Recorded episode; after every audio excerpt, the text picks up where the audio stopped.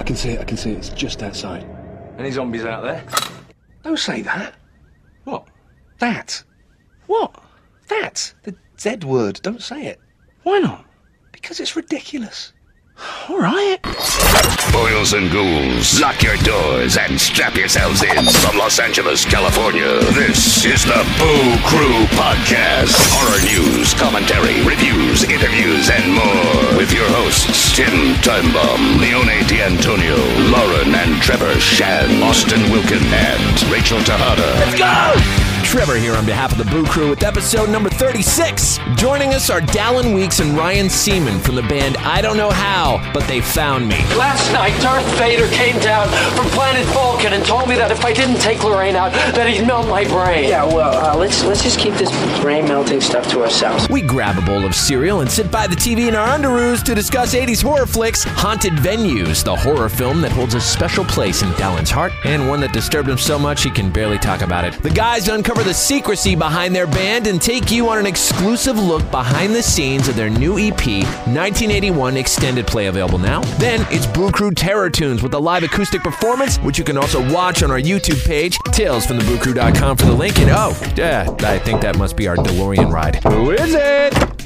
Hello, this is Dallon And this is Ryan. from a band called I Don't Know How, but They Found Me. And You have found the Boo Crew.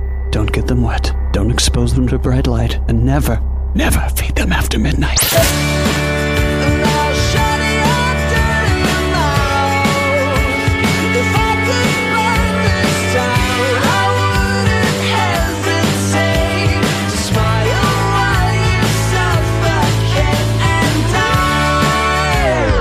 You've reached the Boo Crew. The spirit you've tried to contact is not in service.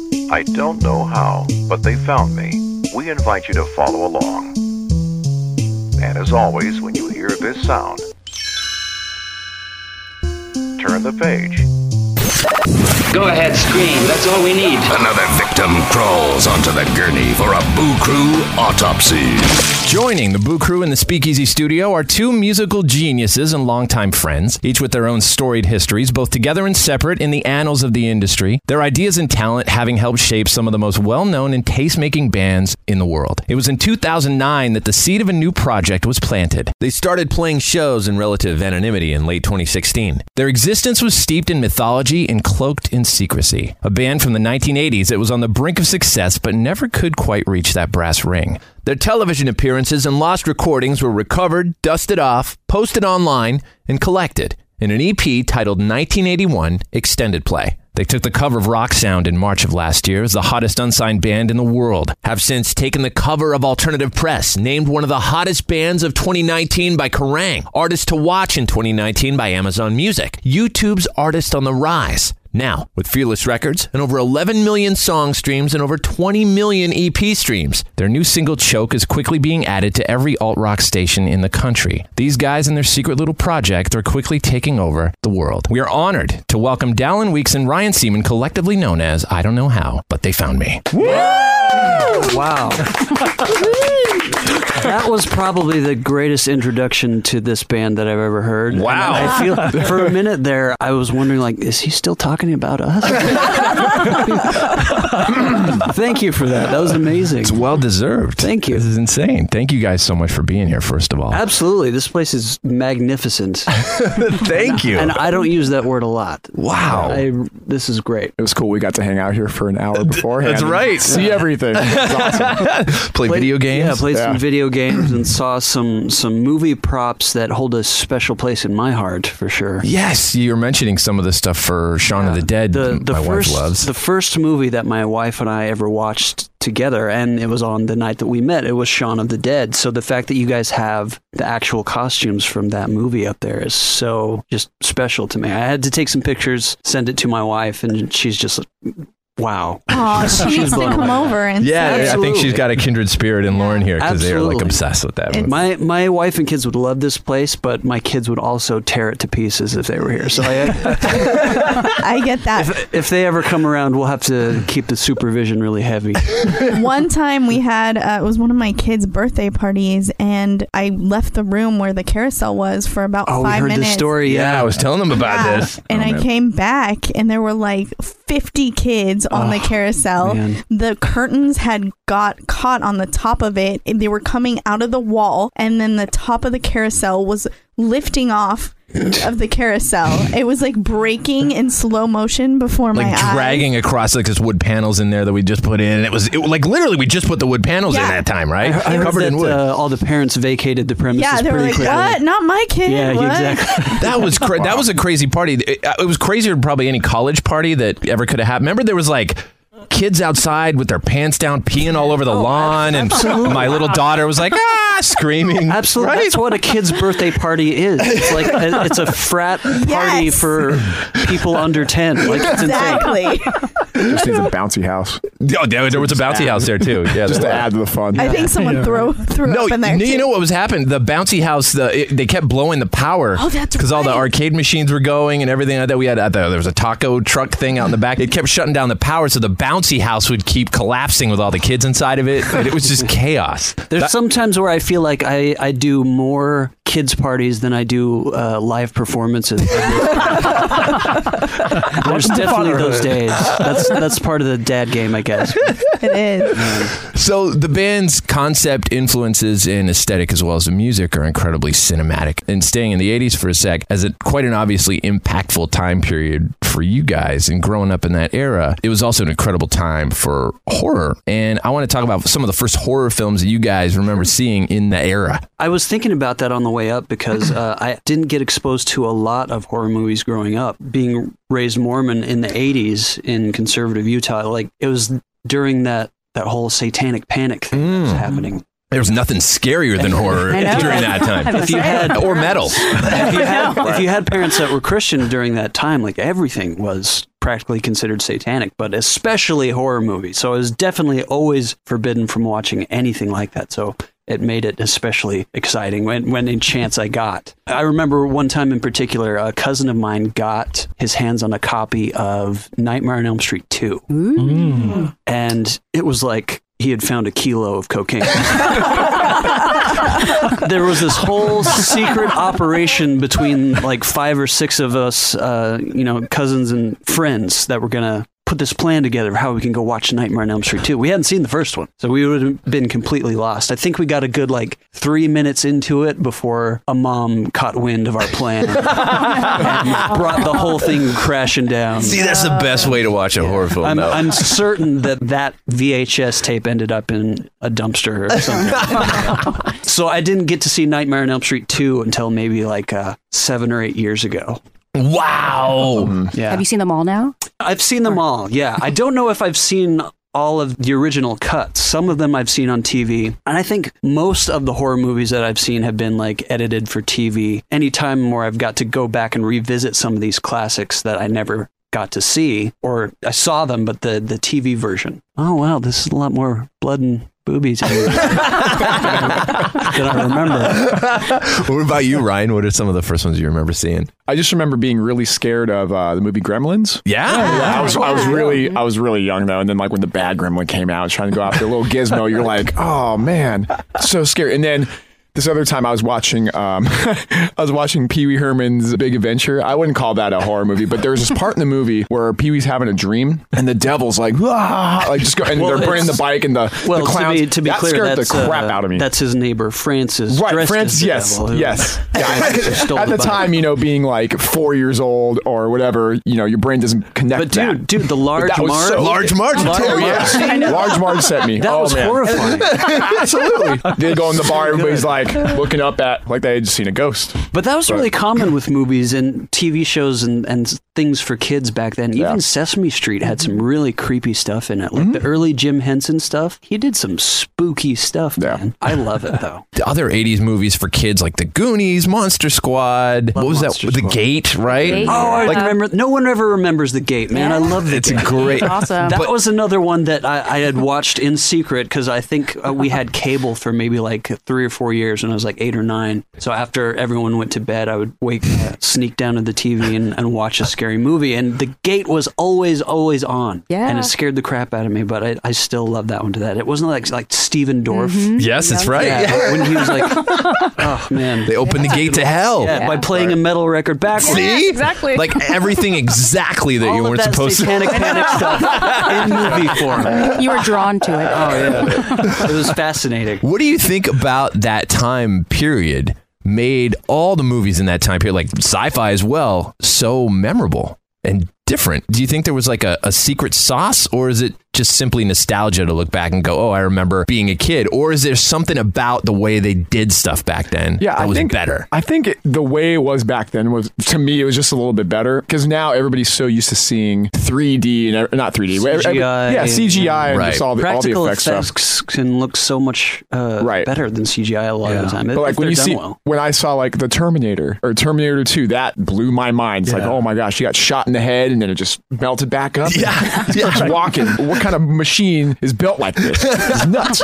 you know, being a kid seeing that uh, in the movie theater. But yeah, I don't know. It's just a special time, I think. After Yeah. the, the 60s and 70s were done, people kind of loosened their ties a little bit more, and being creative was it was like the golden age, I, th- I think, of creativity when it came to movies, music, uh, media. thing. And maybe that is a bit of nostalgia talking, but um, pretty special time, I think, because there's obviously no internet back then. So whenever you discovered something that was new to you, it became a lot more important because you had to put footwork in to go out and find it. And when you came across it, it registered a little bit with you more. Resonated is the word. Sure, but you had to work for it. Exactly. Yeah. Exactly. If you wanted to find out about a band or a movie, you had to go to a library or a bookstore and buy a magazine and do some reading and Hope that there'd be a little tiny article on your favorite band. Or like go to just the- like cherish it, go, right? to, go to the listening station. Yeah. You know, blockbuster music. Oh, we got the top like 20 you know favorite albums of the store employees, go, and then you're go like, try to talk to the guy at the movie rental place. Yeah. Who, like when you're 10 is like the coolest guy ever, but when you're 25 is probably just like some 17 year old movie geek Right. kid. Today, there's just like a lot of like remakes, and back then, I feel like there was more originality. yeah. Does that make sense? yeah. Yeah, it's funny that you know we have a big resurgence right now of the '80s with things like uh, Stranger Things and uh, It. Stranger Things is made by these people who these these brothers that weren't even alive back then. It's really fascinating that they weren't around like we were. Yeah. Right, to But yeah, experience it. in that Yeah. show, yeah. But they So- put their heart and soul into the show, and it kind of feels like, man, I'm watching it, and I'm like, I remember that. Well, that's something that I wanted to be really important for for us because, like, musically speaking, I don't feel like we're very revivalist. You know, we're not trying to recreate sounds and stuff from that time period, Right. but uh, the aesthetics and then the, that feeling that I'm talking about of discovering something new back then is uh, what we're trying to capture more than anything else. I think. there was kind of like a necessity of invention back then due to the, like the lack of technology and the lack of budgets. Absolutely. So people would innovate. Yeah. And now a lot of that spirit tends to I don't know, it's it's Maybe not as prevalent as it maybe was. Maybe people rest on their laurels a little bit because technology makes things so much easier. So Yeah. people don't put that effort in anymore. I don't know. I also feel like commercials were really exciting back then too. Like if there's a new Oh, game coming were. out or like a new well, everything was an event, right? yeah, everything. but commercials are also probably weren't as good as they are now, but they were definitely more important and more eventful. right. And the songs were way better too in commercials back then. Yes, they Songs were better and They were. memorable. Three More months ago. I remembered just out of the blue a Tootsie Roll jingle from a commercial from that had to be made like in the late 70s, but it replayed for years and years and years. And I remembered it from front to back. And I called my brother up and said, Do you remember this? And then I sang him the whole jingle. And he's like, No, I don't remember a Tootsie Roll from Are you going to 30 sing it? Are you going ago. to sing it? I'll sum it up. I'll get to the hook part. Whatever it is, I think I see. Becomes a Tootsie Roll to me. Yeah, yeah. so the namesake of the band, obviously, Doc Brown's iconic line delivered to Marty McFly's camcorder when the terrorists Yeah. come to the look for their plutonium at the Yeah, yeah. Twin Pines Mall. What about that movie and that line affected you? Do you remember the first time you saw that movie, you guys? The first time I saw it, I think I was uh, seven or eight years old. And it struck me as being something really special at that time. And it always stayed with me growing up. When, when I became a teenager and found other friends that this movie had the same effect on, it, it became this thing that sort of bonded us all together. And that line in particular always really stuck with me, like as an interesting sounding phrase. And I wanted to use it for something, like a song title or an album title or something. But nothing ever came up that seemed appropriate to use it for. So when you reference 2009, I think that was the first time I tweeted it out just as a, a tweet because it's always just been sitting in the back of my head and, as something that I really like. Right, right, right. Phrase, but. The idea for the band didn't really start till maybe 2016 or so. But uh, when we started playing in secret, like you mentioned, it, it sort of seemed to fit what we were doing. So I'm like, oh, well, here's that opportunity to use this ridiculously long title for something. So Why all the secrecy? well, we both came from two different bands Right. that had, you know, uh, success on their own. Co-opting that would have been an easy thing to do for sure. Announce to all the fans that already existed, say, "Hey, come check out this new thing that we're doing." But it would have felt really disingenuous to do it that way as well. Our biggest concern was, you know, seeing if this music that we were making could stand on its own two feet. So We just wanted to start like any other band would start off playing a club that no one's ever heard of without any kind of titles or associations Exactly. with. So, so we would book a show under this band name and not tell anyone what we were doing, and just show up and play for a bunch of strangers that didn't know or didn't care what bands we were from, just to see if we could get uh, their attention just based on the music and what we were doing. And as that started to work and to snowball, you know, fans from our other bands would find out, and and we knew that would happen. So our policy, our official policy, was to just deny everything. right. So I, I don't know what you're talking about. No, that's not us. and we did that for a good seven or eight months. I think would play in secret and wouldn't, wouldn't ever announce when we were doing a show. And people, yeah, we just wanted to have fun. Yeah. You know? So going back to those early performances, did you guys find that it's like we had to get to tweak it every night? Or like, ah, that Yeah, song there- works, that one there does was not. A, a learning curve for sure. Okay. Especially for me. I think Ryan's always, you know, comfortable being on a, a drum set. He, he's definitely got a little bit more of a spotlight on him in this band since Yeah. there's only two of us. Right. But uh, me finding that frontman role again took me a minute to remember how to do that because I'd been playing in the background in Panic for eight or nine years, Right. almost a decade since I'd taken on that role. So it took me a, minute to remember how to do it. And I'm still getting more comfortable in it bit by bit as we do shows, enjoying it more and more. So life's good. yeah, it sounds like you guys are having fun, man. Oh yeah, that's the the main ethos of the band too. Mm-hmm. Is to first and foremost, this is supposed to be fun. If you're not having fun, then you need to change something. What was the dynamic of those early live performances as far as setup? Were you guys playing the tracks and live drums playing along with the tracks and mm-hmm. you playing bass and singing is basically. Yeah, I think it was a matter of finding a, a balance between those two things because we definitely didn't want to be a karaoke band, but we wanted it to keep it simple and inexpensive to do as well, since hmm. we were both in other bands at the time. So keeping it a two piece made sense. I think it took about three or four shows before we started to dial in that balance between what we're doing live and what's backing us up on the tracks, which we also, you know, record and play ourselves anyway. Dialing that in took a, a minute. Everything took a minute, really, mm-hmm. because this whole project from the onset of it has been DIY, figured out on your own. And up until recently, we haven't had a team behind us to help us figure out how to do this. So, It's amazing as a twosome, you guys make it sound so huge. well, that's a goal for me because, like, when you're in the studios, there's no limit to what you can do. And I'm sort of a throw everything in the kitchen sink at it type guy when I'm in the studio. The challenge for us becomes, you know, stripping that stuff back so that w- when we play them live, it doesn't end up being a karaoke show like it, like I said. it doesn't sound fabricated. Yeah. back to the cinema for a sec. Have you guys visited any of the Back to the Future filming locations? Oh yeah, just the Universal Studios tour. That's about it. When I was 15, I think. Wow. Yeah. There's actually a lot of key sets like right around this house. Oh, I didn't know that. Yeah. What, there's one in Burbank. Yeah, there's a couple in Burbank, dude. There's um Burger The, King. the brown Burger man, King. the brown mansions up around there. That's Doc Brown Mansion is the Pasadena. Gamble House in Pasadena. Yeah, the We went burger. to, uh, The Twin Pines Twin- Mall. yeah, oh, that's cool. what- That's Yeah. uh, we were just there Puente like Hills maybe a Mall. year ago. Yeah. Down the street on Victory here in Burbank is the Burger King restaurant where that was Doc Brown's garage Yeah, where at the Marty. beginning we used to yeah, walk yeah. the street. And he passes the diner there, and the sign's still there. Lancers is, is on the corner. What's that place? The rec center where the kids play basketball down the street on Glen Oaks. Oh, McKay- um, Oh, is is that the Burbank Parks. No, it's uh, is that the, the, McCambridge. band, is that the band audition? Yes. Yes. Yeah. So that's literally probably pass it on the way. The Pinheads themselves performed their version of the Power of Love. You guys are just too damn loud.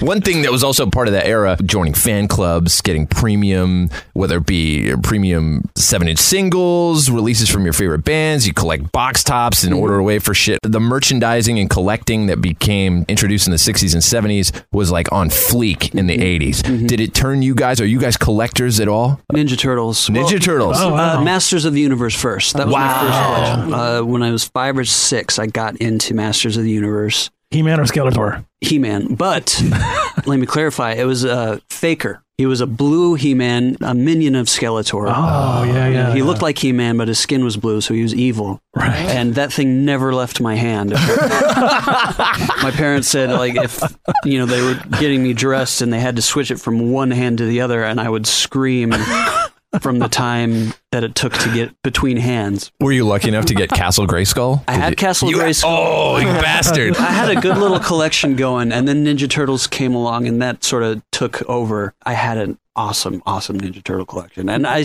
I kept a few of them. Over the years, I, I, I got rid of a lot of it, but uh, I kept like that core dozen or so of the figures. So one day I want to build like a little shelf or something in an office and just you know set them up and keep them around. Yeah. Ryan, any? I gave all that stuff away. I I had the Ninja Turtle mobile oh, when I was a kid. adult.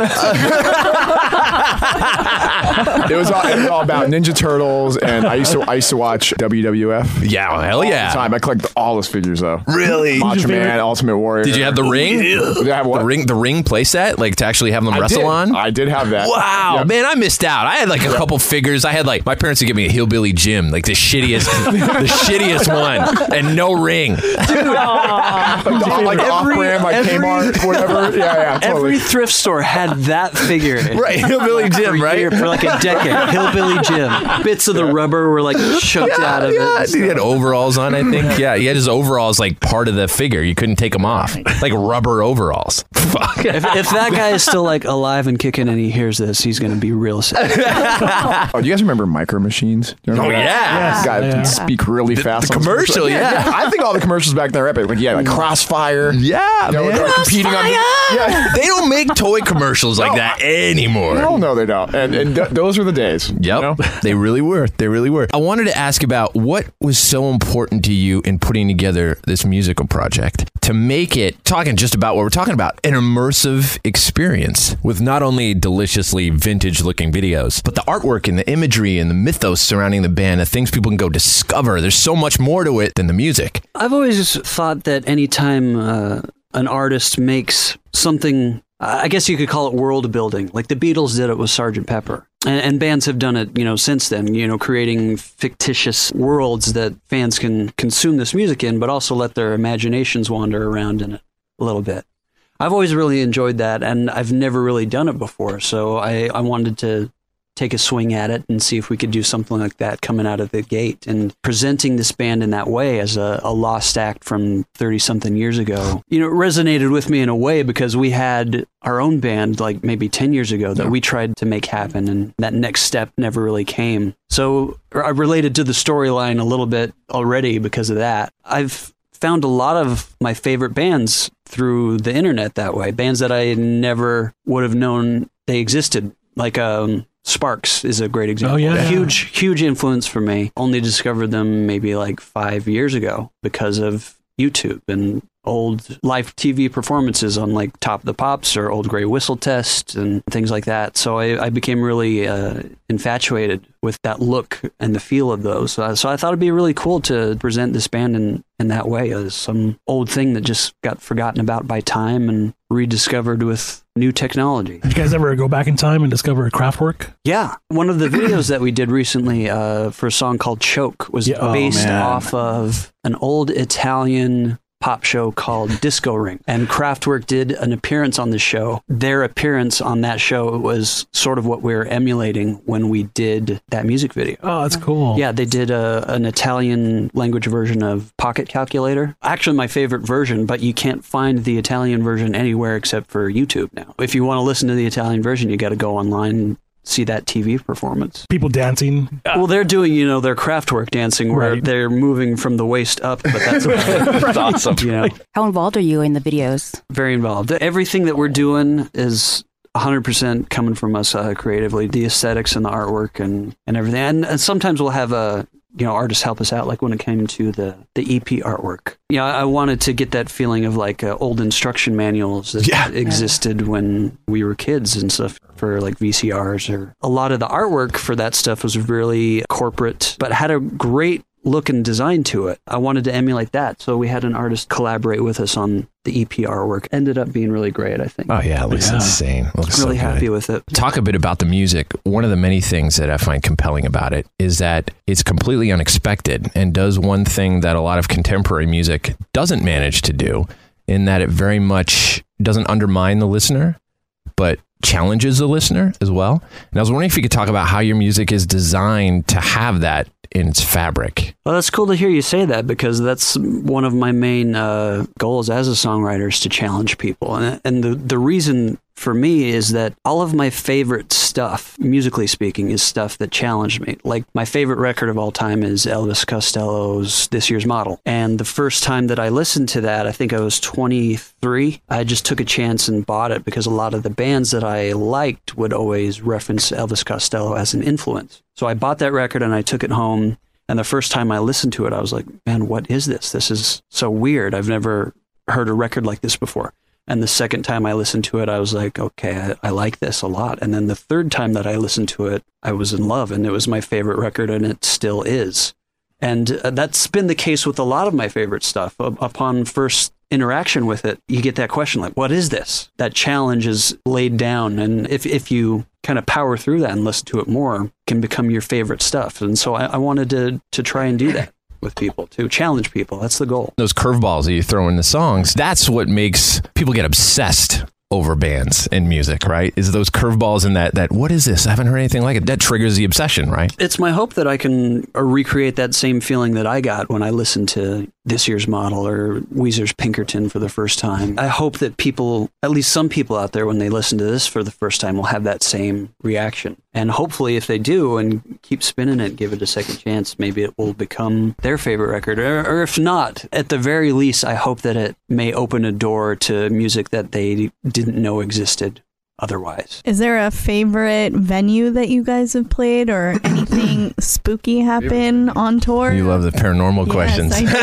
Certain bands will be like, I played in this really creepy place. Well, you probably hear about the rave. Yeah, I was just about to say that. Yeah. The rave in Milwaukee. Have you heard any ghost stories about the rave? I haven't heard ghost stories, but I've heard of. Oh, the venue. Do you, yeah. do you It's have so any big. of your own? Because I have one ghost story. Oh, do tell. Yeah, you, you tell yours and I'll tell mine. It's it's sort of third person though, but I'll, I'll share it with you because I've played that venue a lot. Apparently, it's the most haunted venue like in America. Oh, wow. Uh, the Eagles Ballroom in Milwaukee, also known as the Rave. Apparently, it was built in what before the 1920s, right? Yeah, something like that. It's it's really It's been around for a long time. you always hear stories about the rave, and you never know if any of them are true. But the things that I've heard is that um, at one point during World War II, had the Nazis invaded America, this would have been their northeast home base or something like Oh, that. wow. This Wow. particular building. Jeez. And there's like a pool down in the basement and a boiler room, and it's perfect for a horror movie. Yeah. Yeah. Apparently, it's super haunted, and the staff there, everyone there has their own story. But the owner, the last time that, that we were there, shared with us this uh, video. They turn their lights off at the end of every night and they lock the place up. But every morning when they come back, there would be one light in a hallway, just the one that would be on. And this would happen every day. They finally decided to set up a camera Yeah. Good idea. See what was going on. they showed us the actual video of it. You don't see anything happen. The lights are off. You can still sort of see what's happening because of the emergency fire lights and the exit signs and things like that. And it's just a recording of this hallway. They stop it at the point where the light switches on, and it's completely silent for a good 10, 20 seconds. And then you hear this loud bang happen. And then, like two or three seconds after that, that hallway light just comes on. Nothing is seen on the video, but except for you know that light coming on, but, but they still don't know what's doing it or or how it's doing it. The other story that I have about the rave, and forgive me if I'm talking too much, No, no, no. Story. This is what I live because I know I know that Ryan has played there too. But uh, this was back when I was playing with Panic. They gave us a tour of the the sub basement where the boiler room is, and there's this chair down there that you're not supposed to touch because it belongs to one of the One of the ghosts there ghosts, that yeah. has a name. You know, the the staff and the owners they have a name for this one particular ghost, and you don't touch his chair. If you do, bad stuff is going to happen during your set. What? And this happens all the time. So we're like, okay, yeah, we're that's a fun story. We're not going to touch the chair. When we played our set that night, 30 seconds into the first song, power cuts on the stage. And we're like, what's going on? It took him a good like five or six minutes to get everything back up and running so we could come back out and start our set again. We didn't find out until after the set was done that Panic's big, stupid security guard touched the chair when no one was looking. And he didn't tell anybody until afterwards. Oh, shit. So we were all pissed off. You stupid freaking moron! Touched the chair. so that's that's another uh, the rave story. Oh, that's a good story. That is good. Do you have any? Mine doesn't top yours. Not even close. No. I will say though, like one of my first tours I ever did, going through there, the whole tour package, like hung out and stuff, and uh, we're like, let's go exploring. We're like, okay, so we went up like to the main, the This actual at the ba- rave too. Yeah, yeah, This is like at the in the. It's uh, always the rave. man. This, yeah, it's the big ballroom. Yeah, this place is gigantic. It has like three or four stages in it, and Right. It's- they're, it's- they're like, don't go upstairs. It's hot. We're like, yeah, yeah, yeah. And so, um, God, I forget who I was with. I think it was like Yellowcard or something like that. Just like on, on a tour, and we went through. Um, there's this like this uh, padded door, not padded, but this like heavy steel door, and it was like kind of creaked open. We're like, let's let's go in here. So all of us were kind of like, there's this wood beam we are walking across, and basically we are up like where they project the spotlights Yeah. onto the stage. Is that like the, It's the, main, catwalk, yeah. the main ballroom with the dome? Yes, so we went like Oh, up. We went like up and like, and it's. We just felt this like chill. It was like, okay, we shouldn't be. We just kept getting scared. We had like a lighter and we were like walking, and everybody's like, okay, maybe we should just turn around and go back. Like the, the further we went, the scarier, the darker it got. it was like, okay, we we we should just stop doing this, you know. And then we uh, on the stage, there's like a little uh, spiral staircase, and we went up onto the roof. We were able to just have roof access. I don't know if that's allowed, but we did it. so, yeah, basically the door slammed behind us with nobody nobody there, and we had to call.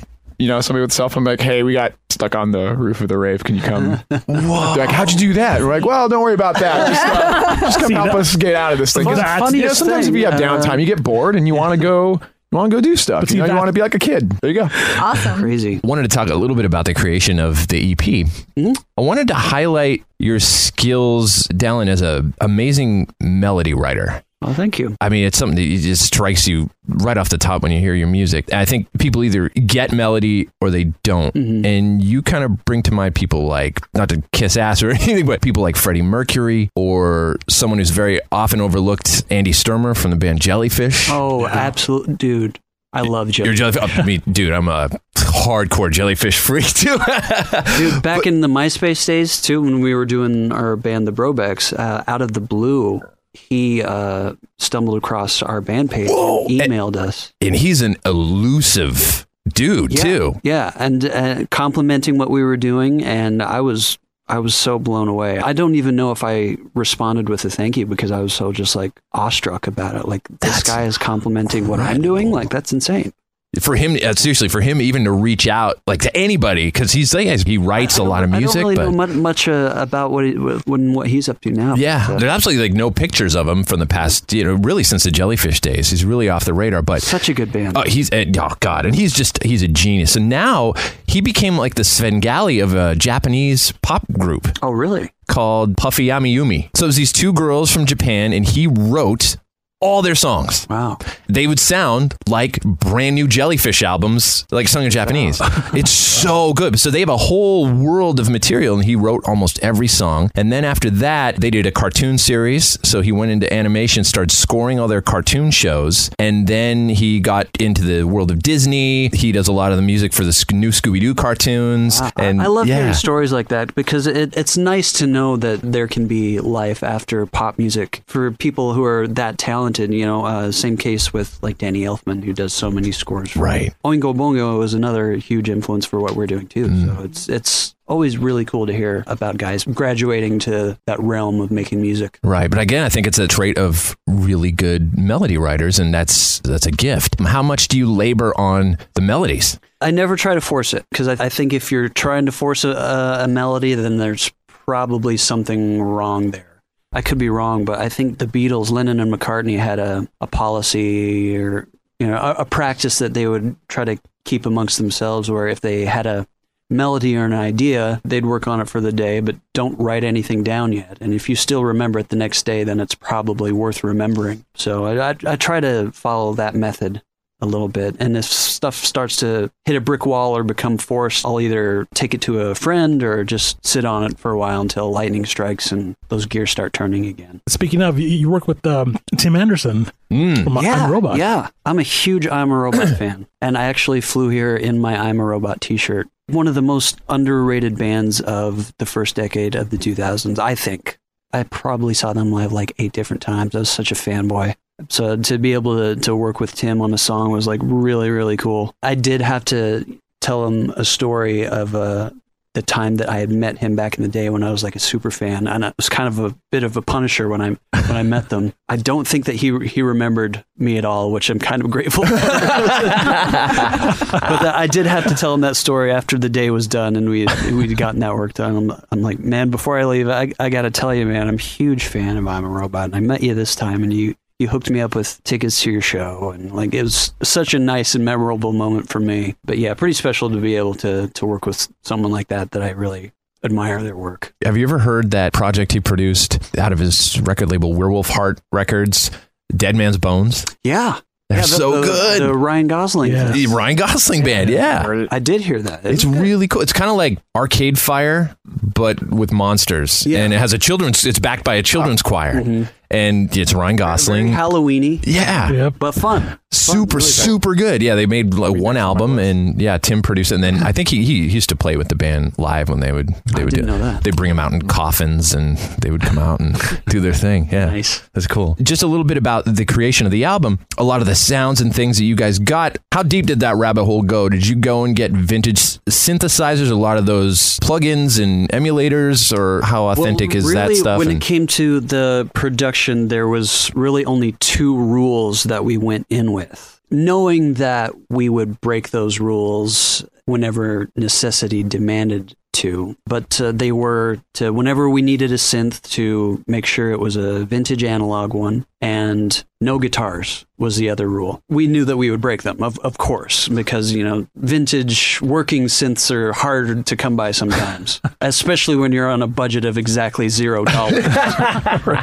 But uh, the other reason for having no guitar was, of course, because we were playing as a bass and, and drum thing. But uh, my favorite record that I mentioned earlier, Elvis Costello's This Year's Model, that record in particular, guitar is sort of a supporting instrument. It's not at the forefront like it is on every other record that ever existed ever. But when you go back and listen to that record, it's lower in the mix and it's supporting the keys and the bass and the drums. Such a fascinating choice for me even today. So I, I wanted to try to chase that a little bit. So especially because it seemed a little bit more appropriate for what we do live. was there something that was extra hard to find? Did you guys have to go like get a Casio SK1 from a thrift store or anything like No, that, or I've- was that I've, all? I've got a few uh, vintage toys that I've kept for years, and there, there's one in particular probably does most of the heavy lifting synth wise. Is a, a vintage sequential circuit Six-Trak.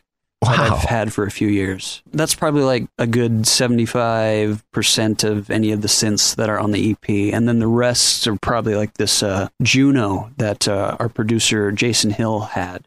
Jason Hill was in a band called Louis the Fourteenth that I'm a huge fan. I remember. Oh yeah. he, br- he brought a lot of cool stuff. Yeah, out he's to- got out a lot of recordings like, vintage that we had. equipment, and this Juno that we used. It turns out that it was the actual one that was used to make the soundtrack for Donnie Darko. Oh Wow. That that was cool. I love when instruments like have stories behind them too. So that uh, Donnie Darko synth is also on our record as well. So That's really cool. well, man, your EP is killer, man. I gotta say, Well, thank you. It's fantastic. I gotta ask because not only as a fan, but the fans want to know when is the LP coming out? that's an excellent question That is an excellent question. that we can't answer. See, we we want it out just as badly as they do, but um, those things always end up taking longer than you want them to. It, You it's can't, a, it's a can't rush art, Yeah. and it, we. I don't think we we didn't really rush the EP. Yeah, we don't want to put anything out that's not fully realized, you know, but we also definitely don't want to drag our feet, you know. It's something that's a priority for us, but Right. right, now we're promoting this EP and uh, Choke as a single. And we still have a lot of America to see. yeah, we, there, there's been we got who a lot of shows yet, to play so, still, so yeah. we're aiming, you know, for something really soon. Hopefully that ends up being this year, but I, I wish I could guarantee that, but I, I can't, unfortunately. You know, what you guys got to do is book a secret show right by that Hollywood Highland behind you know the complex where they did the Enchanted Under the Sea dance. Oh Yeah. yeah, from Back to the Future. to the yeah, Future. the, the church is there in the basement of the I'm church. They did. already. Yeah, they did the Enchantment of the Yeah. Sea. I would love to do that. That'd be so fun. You guys gotta get your own DeLorean too and cruise in. Man, I, I would definitely wear that George McFly tux for sure. I just wanted to ask are there any new horror movies that you've seen that you could recommend or anything that really excited the, you? the newest ones that I've seen, we were talking a little bit about uh, Hereditary, which I Yes. saw on a plane, unfortunately, wow. on a little four-inch screen. Have you seen? Uh, But have you seen Charlie's great. head? Uh, no, It's right behind you. Turn around. I don't want. I don't want to do It's that. literally on top of the piano. Oh, man. yeah, I'm, that is, to anyone who's seen that movie, you know, yeah. yeah. you know how intense and disturbing it is. So I'm not going to be turning around. Where can people see you next? All that fun stuff. Who knows? Yeah, I think we're doing Shaky Knees is the next thing Yeah. in America. We're playing with uh, Beck and uh, Incubus. Yeah. Cool. Nice. In the I meantime, think we- Tears for Fears is on that too. In the meantime, we Um, got a bunch of you know acoustic stuff here and there that we're doing for radio stations and promos. But uh, I think that's the next like big thing that we Yeah. have on the horizon. Awesome. We're going to go to Very the UK for uh, Slam Dunk Fest. Well, when's that? Uh, it's end of May. Okay. That'd be fun to go back across the pond. Cool, guys. All right. Well, thank you so much. We're going to hear some music here in a little bit. We're going to get the studio set up for that. You guys are awesome. Thank you for having us. The band's amazing. The album's amazing. Go get it, everybody. Oh, our our moms and dads came. That's so nice. To those among you who are easily frightened, we suggest you turn away now. To those of you who think they can take it, we say. We broadcast over 666 kilohertz on the AM band. Movie scores, soundtracks, and bands. It's Killer Tracks on Terror Tunes. Music is my life. Live musical performances conjured up in the Speakeasy Studio. Head over to talesfromtheboocrew.com where you can watch videos of the performance. And don't forget to subscribe to our YouTube page to not miss out on any more of these. Playing two songs for you Social Climb and Choke from the new EP 1981 extended play available everywhere now. It's Boo Crew Terror Tunes, and I don't know how, but they found me.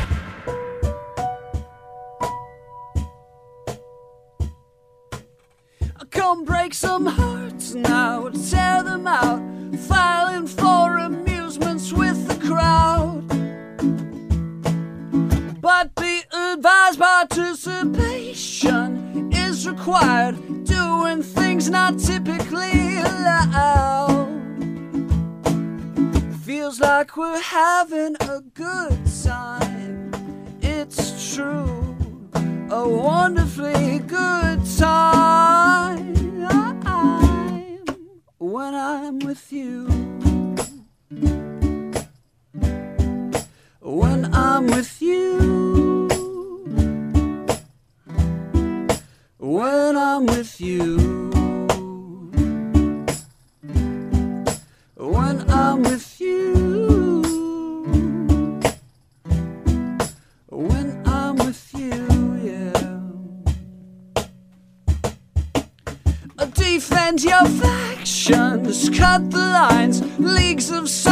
cloud.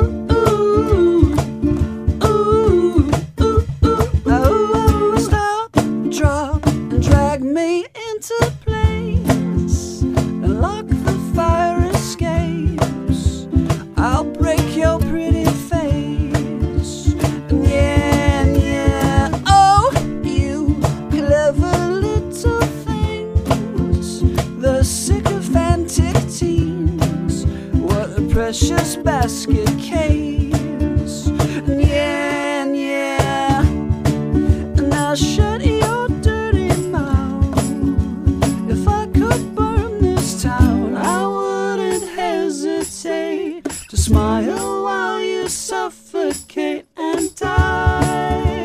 And that would be just fine. And what a lovely time that it would surely be. So bite your tongue and choke yourself.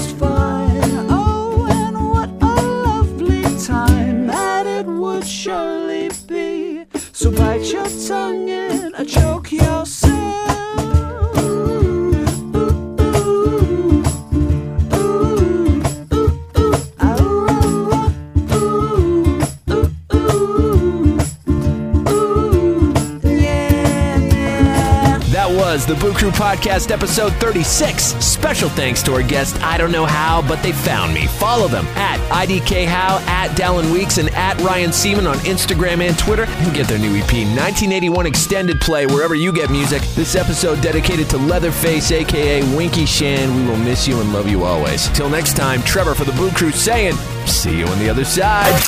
Thanks for listening to another episode of the Boo Crew Podcast. Haunt the Boo Crew at talesfromthebooCrew.com. Tales from the Boo Crew on Facebook and Instagram. Follow us on Twitter at Tales from the Boo.